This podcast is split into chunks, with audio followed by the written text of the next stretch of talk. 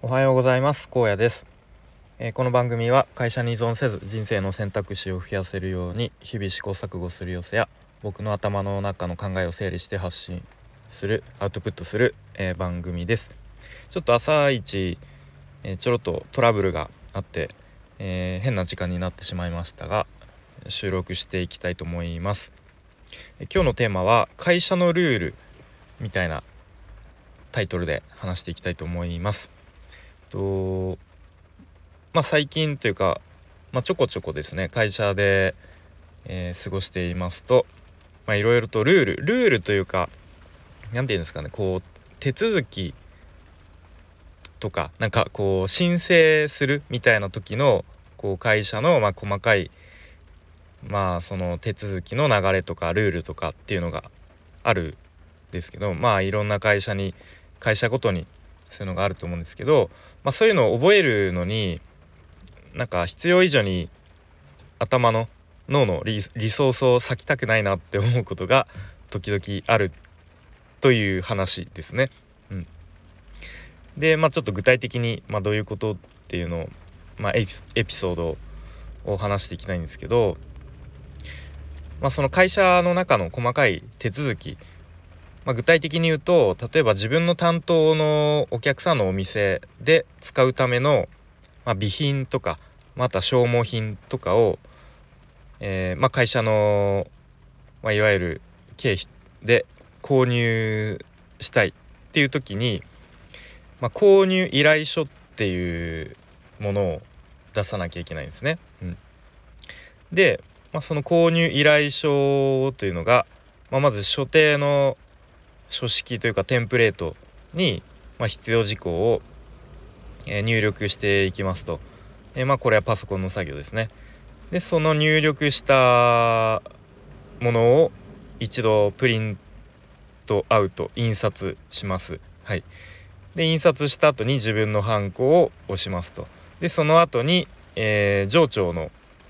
押印をお願いしますと言って押印もらいますと。で、さらにその上の、上長の押印をもらいので、それが、承認されたら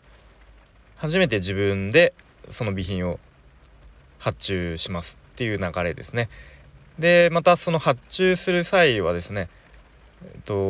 またその所定の発注書があるのでそこに、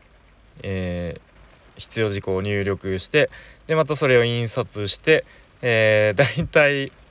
ックスですね。もう他の会社では使ってないとこも多いんでしょうかね。弊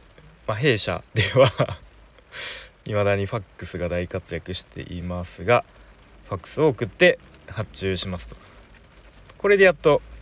発注が完了で、数日後にその備品が届きますっていう流れですね。で、最近はあんま言われなくなりましたが、以前はですねそのファックスを送った後にちゃんとファックスが相手に届いているかどうかっていうのを電話で確認しろというふうに言われていましたね。先ほどファックスを送ったんですけれども届いてますでしょうかっていう、かなり重要なこれちゃんと届いてもらわないと困るっていうものに関しては、本当に念には念をっていう感じで電話で確認することもありますが、あまり最近は電話まではしないですね。こんな感じでこうまずは購入依頼書という、その申請書を出して、それが承認されたら初めて物を発注するっていう、そういう一連の手続きの流れというか、一応ルールですね。こういうのを、ちょっと途中順番間違えたりとか、あとちょっとこう途中のやり方とか、その依頼書の書き方とかをちょっと知らなかったりすると、たまに上司にねこんなこと言われるんですね。お前こんなことも知らないのと、この会社入って何年目だっけみたいなちょっとこう嫌みったらしい言われ方とか、されることがありますね。で、ちょっと昔の以前の自分だったら、なんでこんなこと俺知らないんだろうみたいな、そっかもうこんなことは知ってて当たり前なはずなのになんで俺知らないんだろうみたいな感じで、ちょっとこうその場でへこむみたいなことがあったんですが、ちょっとこう落ち着いて考えてみると、いやそれって所詮会社の中のルール決まりなだけで、そこまで一生懸命覚える必要ないんじゃねっていうことを思ったりします。はい、で、そんなにこうたまにしか使わないこと、たまにしかやらない手続きとかだったら、どっか、メモというかそれ用の何でもいいですけどファイル作ってメモしとけばいいじゃんっていう感じですね。で、そもそも論として、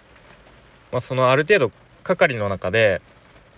何度もこう使うものとか、何度もそういう同じような繰り返し作業、もう単純作業ですね、する場合はもうマニュアル化して、もう共有のどっかファイルにぶち込んどいて、ぶち込むというか整理しておいて、でまた新しい人が、僕みたいに他の部署から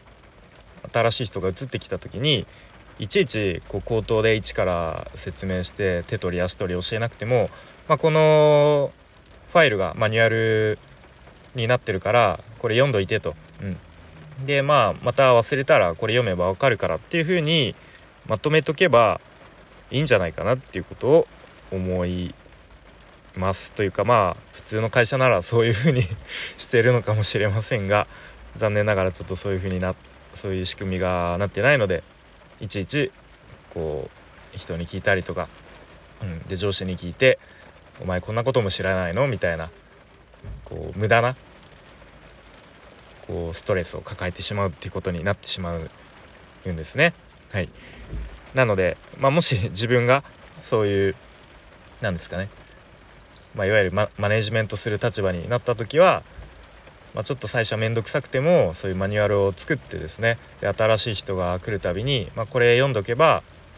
全部書いてあるからと、で、イレギュラーがあったらその都度聞いてみたいな、いう風にした方が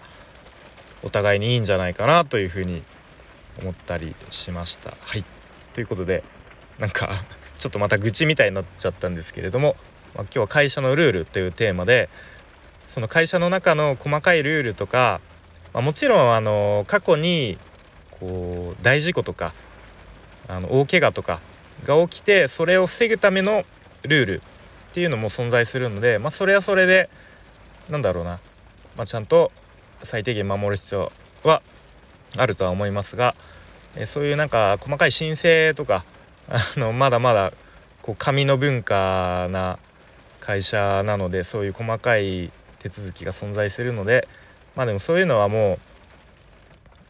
う頑張ってこう覚える、暗記する必要はないじゃんと、で別に覚えてなくてもあくまでもその会社の中での細かいルールなので、そんなに別に忘れちゃってもへこむというか大した問題じゃないんじゃないかなっていうことを思ったりしました。はい、なんか皆さんの、